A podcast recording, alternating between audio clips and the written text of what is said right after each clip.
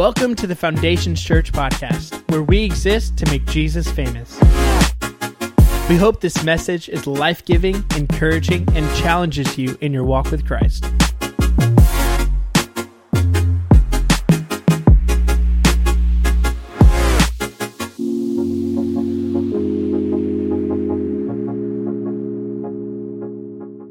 Well, let's get into it.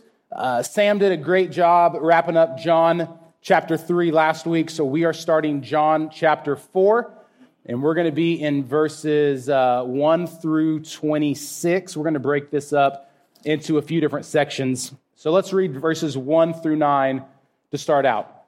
Jesus knew the Pharisees had heard that he was baptizing and making more disciples than John, though Jesus himself didn't baptize them, his disciples did. So he left Judea and returned to Galilee. He had to go through Samaria on the way. Eventually, he came to the Samaritan village of Sychar near the field that Jacob gave to his son Joseph. Jacob's well was there, and Jesus, uh, tired from the long walk, sat wearily beside the well about noontime. Soon a Samaritan woman came to draw water, and Jesus said to her, Please give me a drink. He was alone at the time because his disciples had gone into the village to buy some food. The woman was surprised, for Jews refused to have anything to do with Samaritans. She said to Jesus, You are a Jew, and I am a Samaritan woman. Why are you asking me for a drink? So we're here. We've got the conversation with a woman at the well. We've heard sermons on it, we've heard illustrations that point to it. Uh, there's a lot going on in this interaction, so we're going to try to unpack as much of this as we can this evening. Last week, Sam mentioned the, the conflict that was arising between John the Baptist's disciples and Jesus' disciples, and this back and forth. And John said, Hey, he must increase and I must decrease. And so, so John chapter 4 starts with, uh, with letting us know that Jesus is aware that he is now on the Pharisees' radar, that he is getting more disciples, that more people are being baptized by him. Uh, his message and John the Baptist's message was a little bit different. It was repent, for the kingdom of heaven is here. Uh, and so, so Jesus, for maybe a, a couple of different reasons, maybe one to avoid conflict with John the Baptist's disciples, uh, decided to go north to Galilee. Maybe, uh, and this would probably be the way that I lean, is because his hour had not yet come. And so he said, Hey, I'm going to leave this religious hub of Jerusalem. It'd be like if you were a politician and you're going to Washington, D.C., where all the other politicians are. You're like, Hey, I want to remove myself from kind of this, this bubble. I'm going to go back to, uh, to the different area. And so Jesus is saying, Hey, we're going to leave Judea we're going to travel north. And it's really interesting um, because it says something. So we've got, uh, we've got a map, and, I, and I think Sam put up uh, some maps um, last week. But you've got Judea in the south, you've got Samaria right in the middle, and you've got uh, Galilee in the north. Now, how many of you guys have heard that the Jews and the Samaritans didn't get along? Yeah, we all are pretty familiar with that. So we're going to do just a little bit of a brief history of kind of why they didn't get along. I've never really thought much about it, just kind of take it at face value. Oh, they don't get along, cool. Um, if you read in, in, in 1 Kings 11, you see a prophecy that, uh, uh, where's it at? Ahijah had, had uh, give to Jeroboam. And it said this in, in uh, 1 Kings, uh, we'll read verse 30 uh, through 33. It said, Ahijah took a hold of his new cloak he was wearing and tore it into 12 pieces. Then he said to Jeroboam, Take 10 of these pieces, for this is what the Lord, the God of Israel, says I am about to tear the kingdom from the hand of Solomon, and I will give 10 of the tribes to you, but I will leave him one tribe for the sake of my servant David and for the sake of Jerusalem, which I have chosen out of all the tribes of Israel. For Solomon has abandoned me and worshipped Ashtoreth, the goddess of the, uh, the goddess of the Sidonians, uh, Chemosh, the goddess, uh, the god of Moab, and Molech, the god of the Ammonites. He has not followed my ways and done what is pleasing in my sight. He has, dis, he has not obeyed my decrees and the regulations as David, his father, did. So you've got Solomon. You've got one king removed from David who is like the hero of, of Israel, right? Who, who is, who is uh, like on the Mount Rushmore of the Old Testament. You've got his son, started out great. His son built a temple, but he had this downward cycle where he was influenced by, by different women, 700 wives. You know, he's being pulled in, in a lot of different directions. And it's interesting to note that if you read through the Old Testament, you see that the greatest threat to the nation of Israel never came from the outside invaders. Um, you may be like, whoa, whoa, whoa, these, these outside countries, invaded and exiled and captured them. You're absolutely right. But it was in response to what happened inside the country. The greatest threat to the Israelites was the compromise that happened on the inside. That was the cause for the judgment that God allowed to happen to the nation. And so you've got Solomon starting out, and God's, God's like, hey, you know what? We're going to split this kingdom up. It's not going to happen. And then you've got the, the northern kingdom um, after, and, and, the southern kingdom as well, but you've got these kingdoms. Um, you've got this kind of downward cycle happening where these kings did what was evil on the side of the Lord. And the prophets would be like, get it together, turn it around. And they wouldn't listen. And occasionally you get a bright spot where it's like this king did what was pleasing in the sight of the Lord, and they would prosper during this time.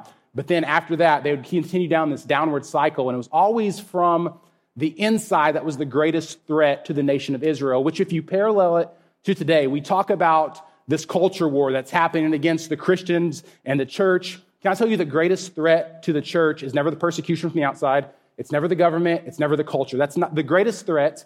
You read through the New Testament time and time and time again, they warn about the false teachers. If you read Galatians, where Paul is like, how quickly you've turned away from the gospel that I first gave to you. And, and the greatest threat to the church is similar to the greatest threat that was happening in the time of Israel is from the inside. The compromise that happens, the watering down of the gospel, right? This, this false gospel that's no gospel at all. Um, you, you read where people are going to be teaching what people want to hear instead of what the Word of God says. And, and it's very similar, the parallels between what's the greatest threat in the Old Testament compared to what's the, the greatest threat um, for the church today, which is what's happening on the inside.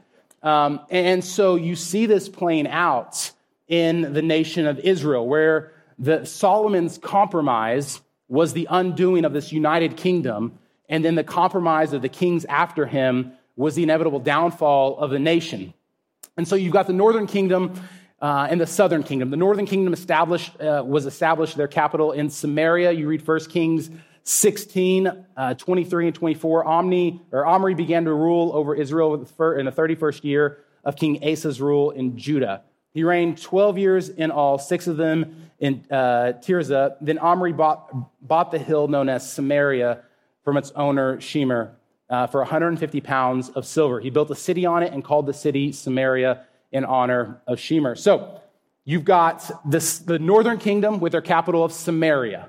You've got the southern kingdom with their capital of Jerusalem. For the longest time, I thought the Samaritans were like this foreign, this weird people, but they were, they were brothers, they were family. Um, they, they, they were united and then they weren't. It's like, what happened? Very similar beliefs. The, what happened was when the Assyrians came and invaded and they exiled a little over 27,000 of the Israelites. And when they exiled the Israelites to like modern day northern Iraq, they imported people from, from all different areas that had different gods, different cultures, um, different customs. And these people they imported um, began to intermarry. They began to uh, blend uh, the Samaritans' culture with their culture. Uh, you read in the Bible where God gets kind of ticked off and he sends lions to like kill these people as a sign. Um, and then they still continue to intermarry and, and muddle uh, God's word and his decrees. And so the Samaritans, um, they had a similar foundation. They viewed the first five books of the Bible as authoritative. So Genesis, Exodus, Leviticus, Numbers, Deuteronomy, the Pentateuch. They, they viewed that as authoritative. Um, but Psalms, prophets, no, they didn't listen to any of that. And so there was like, it would be like this extreme sect of Christianity that we would, we would say, well, they're not really Christians, right? That's crazy. But they would be like, no, we're Christians. Like the Samaritans thought they were God's chosen people. Like they, they were like, no, like you Israelites are wrong. Like we're, we're God's chosen people. Um, they actually built their, their, um, their capital on a, a very uh, historical site. They built it on um, Mount Gerizim, which overlooks Shechem, which is where in Genesis 12, Abraham built the first uh, altar to God. And so they're like, we have claim that we're just as much God's chosen people, if not more so than you. And, and so there's this, there are like 800 years of animosity between them. Like, I just thought, oh man, they're just a weird country, right? It'd be like, you know, we just don't like these people that live, you know, next. It'd be like us not liking Canadians. I don't know, right? Whatever your feelings towards them. But um, I hope none of you are from Canada. But I thought there were, I thought there was, I, I didn't know what it was rooted in. And then I began to study, and I was like, oh, that's what happened. In 128 BC, you have this Jewish attack on the Samaritan temple. They actually destroy their temple. Um, in about 6 or 7 AD, you have, a, you have the Samaritans come as the, the, uh, um, the Jewish people are, are doing an expansion project to the temple, and they desecrate the temple. They throw like a corpse into the temple area and so construction has to stop for like a week so they can purify the area. And so there's this animosity that's going on between them. And so as we read about the Samaritans in the New Testament, you read about the Good Samaritan. As Jesus is talking about the Good Samaritan, the people, the Pharisees and the people are just like their jaws are hitting the floor. There's like, there's no such thing as a Good Samaritan. Those people group, just by themselves, were considered unclean, defiled. And so you read that Jesus had to go through Samaria, that he was compelled to go through Samaria. If you'll put that map up, um, there's actually a few different ways around it. You can go um, to the east up the Jordan River, so you don't have to cross through Samaria. You can go up um, um up the shoreline and around it, and those are a lot longer. But if you were a devout religious Jew, you would avoid any contact with those people and and and uh, just just playing it safe that you would not come in contact with an unclean people group. But Jesus, he didn't really have to do anything, but I think it was a divine appointment that compelled him to go to the well. And so he gets to the well around noon, and he's sitting there, and you see a display of his humanity as he is weary and tired from the journey. You know, he's not just floating on a cloud everywhere he goes, right? He's like, No, I'm tired. I need something to drink. So he's sitting by this well, and this woman comes and she's by herself. and let me ask, why is it out of place for this woman to be coming to the well at this time? Do what? Yeah, the women would usually go all together early. Sometimes in the evening, they would avoid. Go ahead. Yep, yeah, yeah. So it's middle of the day, super hot outside. And so the women would either go early in the morning to avoid the heat, or they would go late at night and they would go in groups. And so you've got this woman coming by herself, and she's obviously going by herself for a reason. And I never really thought about it. I was like, what? At what point was she like, you know what? I'm tired of, of the looks. I'm tired of being the butt of the joke. I'm tired of the gossip. I'm tired of the stares and the snide comments. I'm tired of it. Was it after the first marriage? Was it after the second marriage? Was it after the third marriage? Fourth, the fifth. Like when, at what point, whatever point it was, she, this wasn't like uh, just a rare occasion. This was something she, she had to get water. And so she'd been doing this for a while. In her shame, in her loneliness, just going to the well by herself in the heat of the day to avoid the shame that came with being in the crowd. So she's doing what she's been doing for a long time, and, and she comes up to this guy that she doesn't recognize, and he does something that would make him ceremonially unclean in this moment. He asks her for a drink. Now, you read that the Jews didn't have anything to do with the Samaritans, but later on, and we'll get to this, that the, the disciples were buying food in the town. And so when it says they didn't have anything to do with them, it's more of like this social interactions. Um, the disciples buying food might have been a little bit out of the norm, but it wasn't crazy.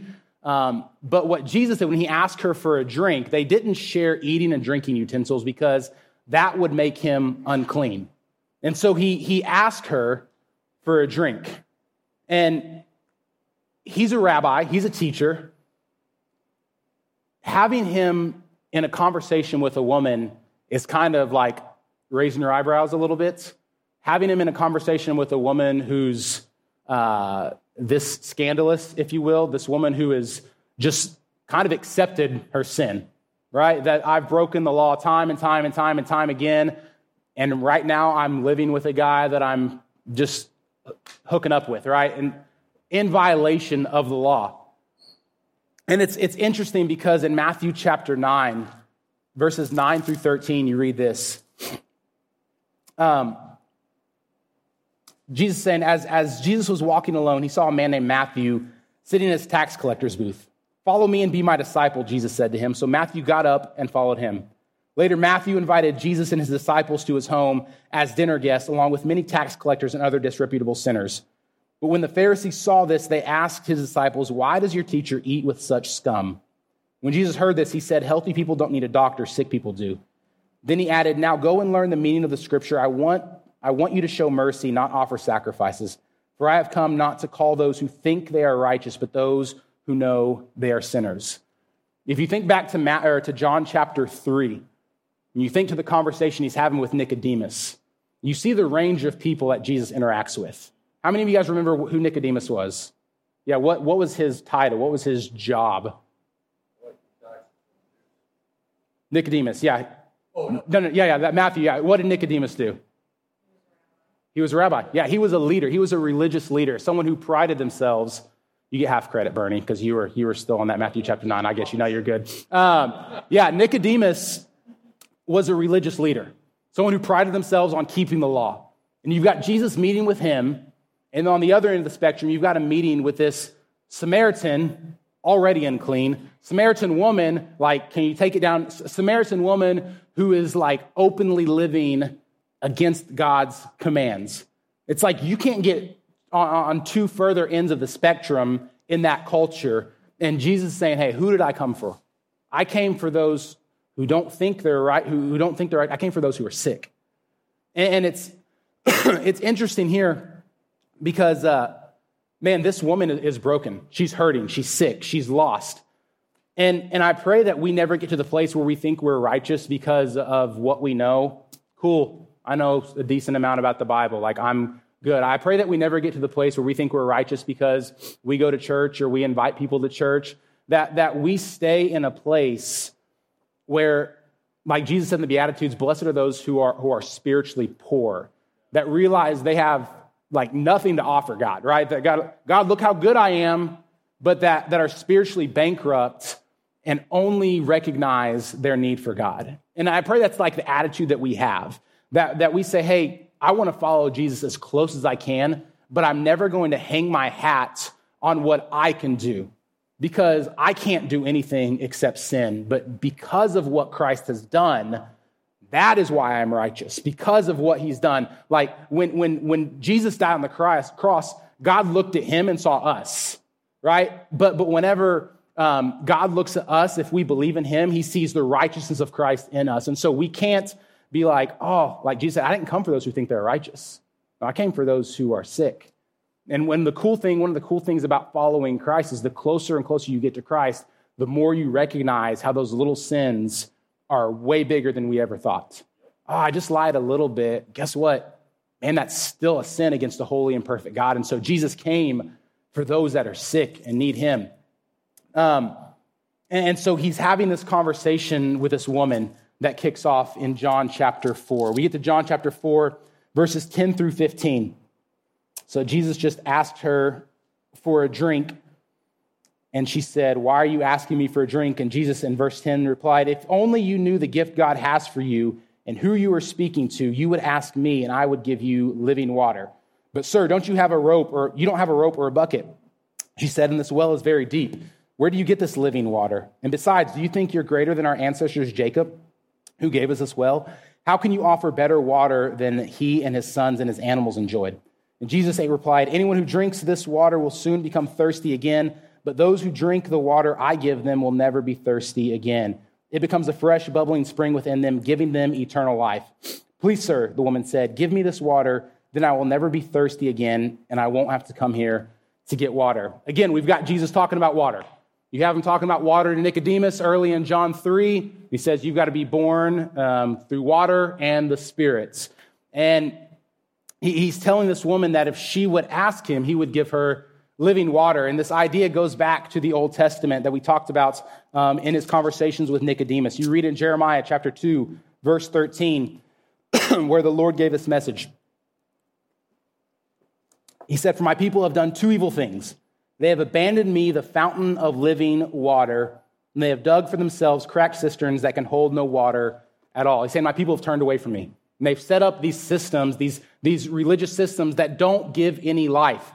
Um, and Jesus is using this moment to point to the woman's physical need for water, to, to open up her eyes to the fact that, that her spiritual life is dry and dead, and she needs living water. But much like Nicodemus, She doesn't understand the reference. Jesus is like, hey, you got to be born again. Nicodemus is like, that's not possible. Jesus says, hey, if you would ask me, I'd give you living water. And she goes, cool. I'm tired of walking here and I'm thirsty. Like, go ahead and hook me up. Like, I, I don't want to keep making this trip. Like, go ahead and, give it here. Um, the well that he was at was dug 2,000 years prior to this conversation by, by Jacob. Again, if you have a Mount Rushmore of people in the Old Testament, you've got Abraham, Isaac, Jacob.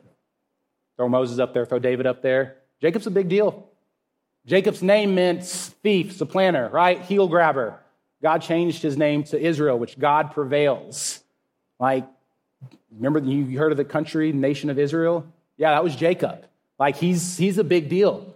And so Jesus is like, hey, if you would have asked me, I would have given you living water. And she goes, so the water that you've got is better than, like, you think it's better than what was in this well? Like Jacob and his sons and his animals enjoy this. It's been sustaining us for, for thousands of years. You think that you've got something better? Like she's, it's still not clicking up here. and Jesus replies, He says, Drinking this water leaves you thirsty.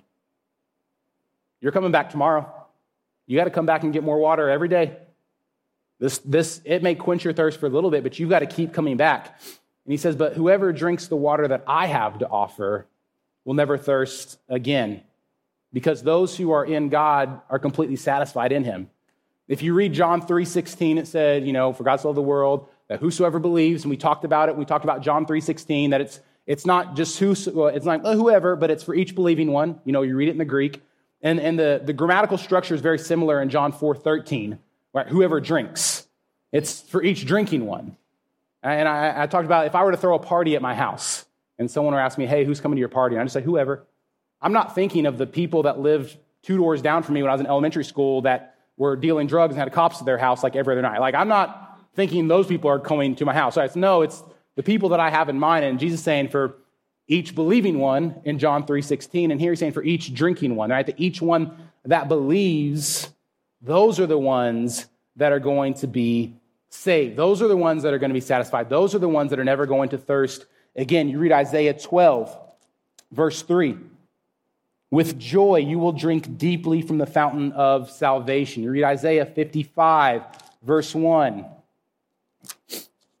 Is anyone thirsty? Come and drink. Even if you have no money, come and take your choice of wine or milk. It's free. Isaiah 55, 8, or 58, uh, where are we at here? 58, 11 says this Lord will guide you continually, giving you water when you are dry and restoring your strength you will be like a well watered garden, like an ever flowing spring. If you read the Old Testament with Christ in mind, you see the picture of the living water. Like these prophecies about Jesus being fulfilled in him, that he completely satisfies. A few months ago, my mother in law was having really bad back pain and headaches and joint pain, just was feeling really, really crummy. And so Aubrey was, was hanging out with her, trying to figure out what's going on. My wife's in the medical field, and really quickly she realized that she was severely dehydrated. Um, she like no no sarcasm. She lived mostly on diet Dr Pepper. It was like her was her fluid intake, and so Aubrey was like, "You've got to cut out soda and you've got to up your water intake." And so she did. And over the next, you know, three, four, five days, she stopped drinking soda and drank water. And magically, her headaches went away, her back pain went away, right? Her joint, she's like, I haven't felt this great in months. And it was like, yeah, you were dehydrated. Like, on a cellular level, your body was starving for water. Um, Google, uh, the all knowing Google, said that uh, we can go about three days without water. Three days without water. Some people can go a little bit longer depending on how hydrated you stay, but about three, three to five days. But spiritually speaking, we're in a much worse state. We're not like, oh, I'm kind of spiritually limping around. My, my soul is kind of parched. No, spiritually speaking, we're dead. Um, we're, not, we're not on life support, we're dead. And Jesus says, I will give you what? Living water. That we are alive in Christ. That, he, that we were dead in our sins, but He made us alive. And just like when we drink water, it's in our system. It goes down to, to our muscles and our joints and, and, our, and helps our digestive tract and helps us on a cellular level. When we drink of what Jesus has, it is a life commitment, a wholehearted commitment. It is something that radically transforms us and makes us alive in Him. And so Jesus is saying, no, it's not just this passive, I'll kind of sit on the fringe and watch. No, but if you will drink of me, you will see what's going on. You'll see this life change that I'm talking about. And the woman still doesn't get it. Like it's still not connecting. Have you guys ever given someone directions you thought they were really clear and they still messed it up? And then you try to like clarify it even more and they still mess it up? That's how I picture this conversation is going. But here's the cool thing like, you see that Jesus do this time and time and time again in the New Testament, where he gives these, these analogies of physical things, of, of birth and water and, and uh, um, life. He talks about wind and shepherds and vines and, and all this stuff. And we've got uh, uh, some different uh, references up there where he does this. And people don't always understand. And we have the luxury of being able to read the whole story and, and go through and cross reference and be like, oh, this is where he's talking about this, and I can see the end of the story here, and I see what he was talking about. But the readers at the time, the hearers at the time, a lot of times they didn't get it. They didn't understand the significance of what he was saying. But John writes it in such a way that, our, that us, the readers of his gospel, can start to associate these realities with these spiritual truths of the unseen world. That he is the vine, that we are the branches, that when we stay connected to him, when we abide in him, right? That He is a life giving water, that when we drink of Him, that we're alive, right? That we have to be born again. Okay. Anyone who's in Christ is a new creation. And we're able to see this play out. But this lady isn't quite getting it. In this next passage in John chapter 4, our last section here, verses 4, 16 through 26, um, it kind of takes a weird tangent. And Jesus says this in verse 16. It says, Go and get your husband. She said, I don't have a husband. Jesus replied, You're right. You don't have a husband. You've had five husbands, and you aren't even married to the man you're living with now. You certainly spoke the truth. Sir, the woman said, You must be a prophet. So tell me, why is it that you Jews insist that Jerusalem is the only place of worship, while we Samaritans claim it's here at Mount Gerizim, where our ancestors worship? Jesus replied, Believe me, dear woman, the time is coming when it will no longer matter whether you worship the Father on this mountain or in Jerusalem. You Samaritans know very little about the one you worship while we Jews know all about him, for salvation comes through the Jews. But the time is coming, indeed it is here now, when the true worshipers, worshipers will worship the Father in spirit and in truth. The Father is looking for those who will worship him that way. For God is a spirit, so those who worship him must worship him in spirit and in truth. The woman said, I know the Messiah is coming, the one who is called Christ, and when he comes, he will explain everything to us. Jesus replied to her, I am the Messiah. It takes kind of a weird turn as he asked for her husband, right? They hadn't really been in the conversation. Been talking about water. All of a sudden, he's like, go get your husband. Now, you could look at it a couple ways. Maybe he was like, kind of like on his edge, on edge, and be like, man, I hope no one sees me talking to this woman. Go get your husband so like everything can be above board and I can talk to him. Or maybe, maybe Christ knowing the thoughts and hearts of men reads her mail. Maybe if we were the ones going to get the water, he'd say, Hey, let me see your internet browser history. And be like, I don't have a cell phone. Um, nope. Yeah. Maybe, maybe he goes, Hey, let me see your bank account. And you're like, Oh, uh, and he goes, No, yeah, it's because you're in insane dam- uh, gambling debt, right? Like, like he reads her mail. He knows exactly what's going on. He's like, Go get your husband. I don't have a husband. He goes, You're right. You've had five, actually. And the guy that you're living with now isn't your husband. She's addressed him as sir up to this point. Now she's like, this guy's somebody different. This isn't just some guy that's needing a drink. This is, sir, you must be a prophet. And I, I imagine, you know, trying to avoid an awkward conversation. She's like, So tell me about worship, right? She's, I don't want to talk about my husband or my life. Like, you Jews say it's Jerusalem. We say it's here. Tell me about that. And so Jesus doesn't really go into the details of that. He goes into the details of something new that's on the horizon. All right, we talked about in John 2 about the clearing of the temple and that the, the temple had become kind of obsolete, that, that it had lost its original purpose, and there was a new temple that was coming. And here he's like, hey, it's not going to matter where you worship. Physically, in 40 or 50 years, the temple in Jerusalem is going to be destroyed anyway, so like it's not going to matter where they worship. But there's going to be a time, indeed, it's here now, where true worshipers worship God in spirit and truth, where true worshipers, when Jesus ascends to heaven, the Holy Spirit will reside in those believers, and those believers are now the temple of the Holy Spirit. It doesn't matter what temple you you can worship. I don't care where you worship, right? Because that temple, it, it doesn't matter. The temple, the altar, eh, who cares? Like, because very soon my followers are going to be the temple of the Holy Spirit. He's pointing to this new thing that's about to come, this new thing that's on the horizon. And she's like, oh, okay. And even in their, their, if you have a Venn diagram of where their beliefs overlap, it's very small, but even that small overlap, she still knows that there is a Messiah that's going to come. Said, he's, there's a Messiah and he's, he's going to reveal all things. And Jesus does something that he doesn't do very often. He, he outright confesses that he is the Messiah, and he uses some language that's um, very interesting. He says, I am the Messiah. Can you guys think of a time where, where, I don't know, in the Bible where the name, phrase, I am has come into play? Anyone can think of that? What? Burning bush. Moses says, Hey, Exodus 3:14, Moses says, Hey, who am I supposed to tell them sent me? God says, I am. He's like, All right. He says, I am who I am, sent you. Okay. It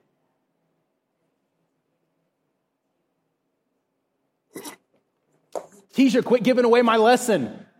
You're getting ahead of me. No, you're right. Yeah, but he, and there's a couple times where he uses that term I am. And that I am is is exclusively and unquestionably reserved for God Almighty. I am what? I am all powerful. I am everything. I am salvation. I am hope. I am judgment. I am fair. I am righteous. I am powerful. I'm eternal. What I, I am, what, what, what else am I? Yeah, I, I am that as well, right? I am who I am. Um, he uses in, in John 8 when he's talking to the crowd. And he's trying to talk to them about being the children of Abraham. And they're going back and forth. And they're like, well, you're not greater than Abraham. And he says, uh, before Abraham was, I am. And they didn't respond too well to that. They picked up rocks. They were ready to stone him and kill him. When, when the soldiers came to get him in John 18, they said, Who are you looking for? They said, Jesus of Nazareth. Nazareth. And he goes, I am he.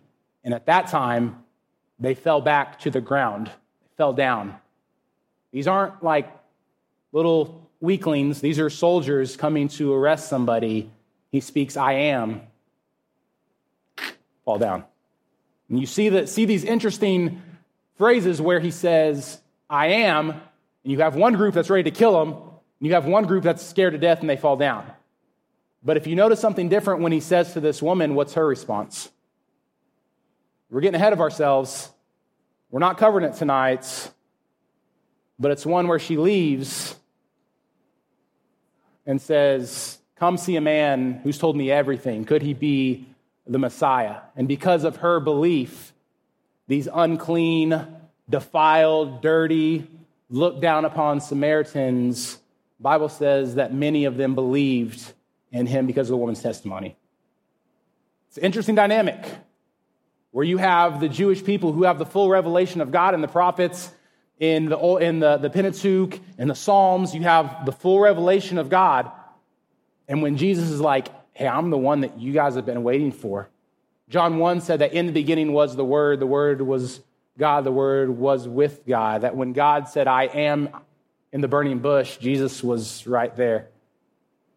And you've got this interesting dynamic where the people who should have known and recognized John 1 10 and 11 says that he came to his own people and they rejected him.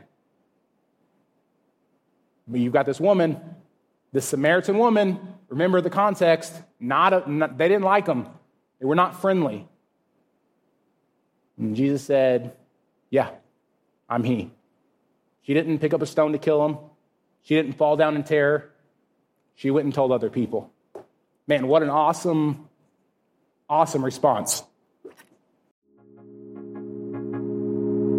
We hope that you enjoyed this message. If you have any questions or want to reach out to us, you can email us at info at foundationschurch.tv or visit our website at foundationschurch.tv.